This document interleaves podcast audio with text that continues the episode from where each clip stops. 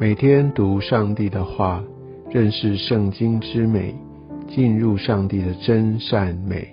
家人们平安，我是怀德。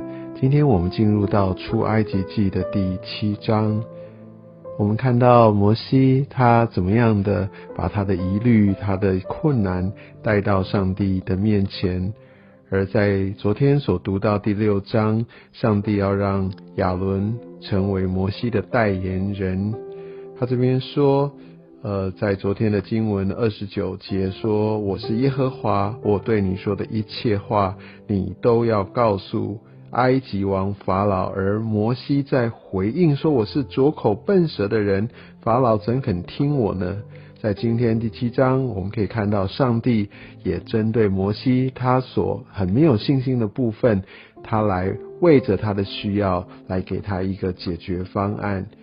第七章第一节，摩西就说：“我使你在法老面前代替神，你的哥哥来替你说话。”其实有一点点的替换，其实不是说摩西要成为上帝，而是上帝把这样的一个话语。来透过摩西告诉亚伦，亚伦好像暂时代替摩西一个先知的职分，来成为先知。因为先知就是从神领受话语来对人说话，所以上帝透过摩西说出上帝的心意，然后亚伦他知道之后来说给法老听。我想这就是上帝在为着摩西的拙口笨舌来给他的这样一条的路。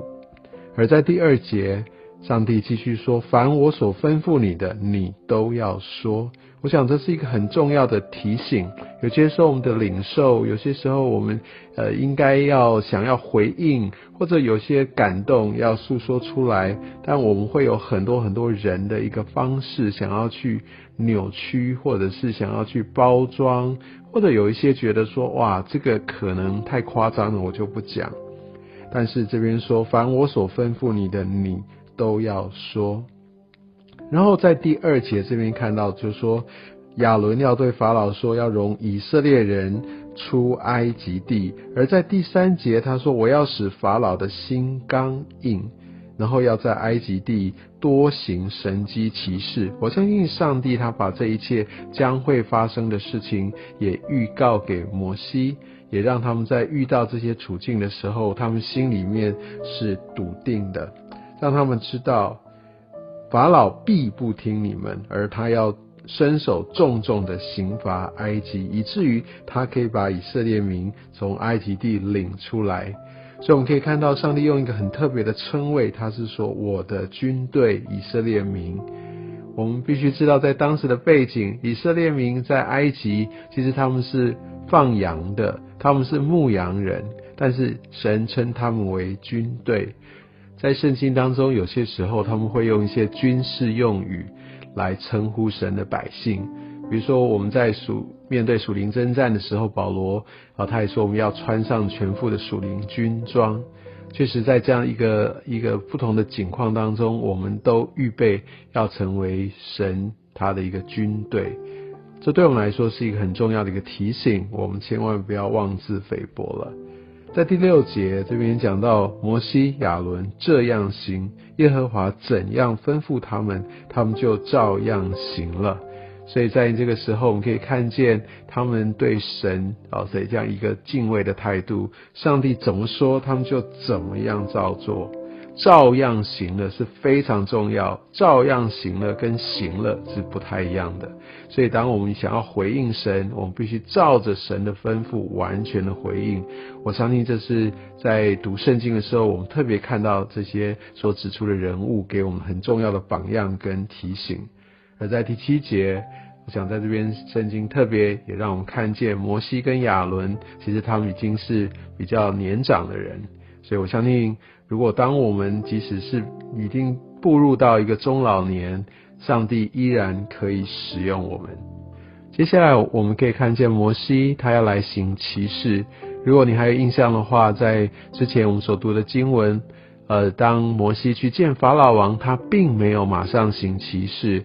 而上帝吩咐他要等到法老王开口啊，其实要行一个神机骑士，是在埃及的一个他们的一个传统文化，他们认为就是说，假设真的要做一件大事，或者这个背后的这样的一个力量是真的是有能力的，他一定会做出一些超自然的事，而上帝他会。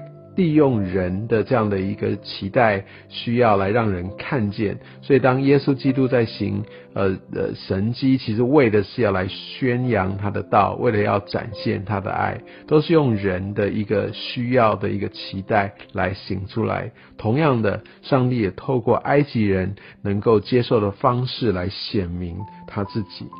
但我们可以看到，在第一个这样的一个神迹的当中，这些的术士也照样可以行。但是第十二节说亚伦的杖吞了他们的杖，其实这也代表上帝的全能是超过这一切。即使好像有一些的属灵能力，一些来自于其他的的邪灵或其他的力量，但是上帝他的能力是远远超过这一切。第十三节这边说。法老心里刚硬，不肯听从摩西、亚伦，正如耶和华所说的。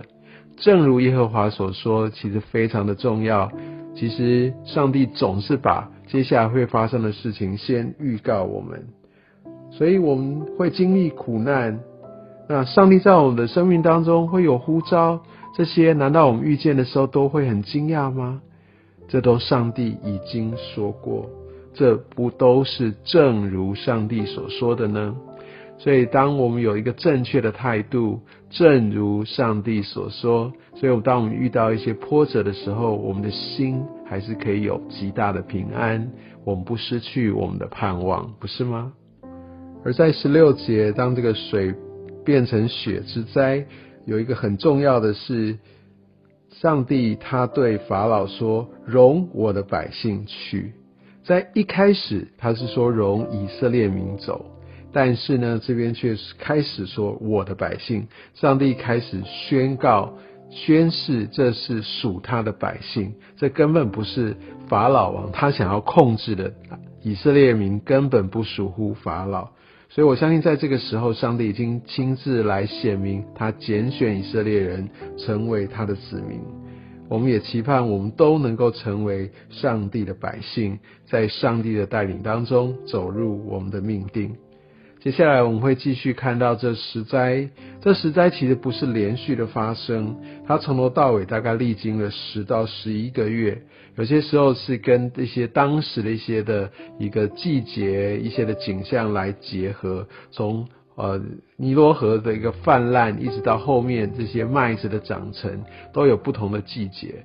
但是上帝使用这些自然的现象，然后再做出一些很特别、令人非常惊异的事情，要显明他是大自然的主宰。我相信在后面我们可以更多看到上帝他的大能，我们也可以看到试图不断与神对抗的法老。以及接下来他所要遭遇到的事情，求神让我们能够更加的认识神，也因此更敬畏神，走在他的心意中。愿神祝福你。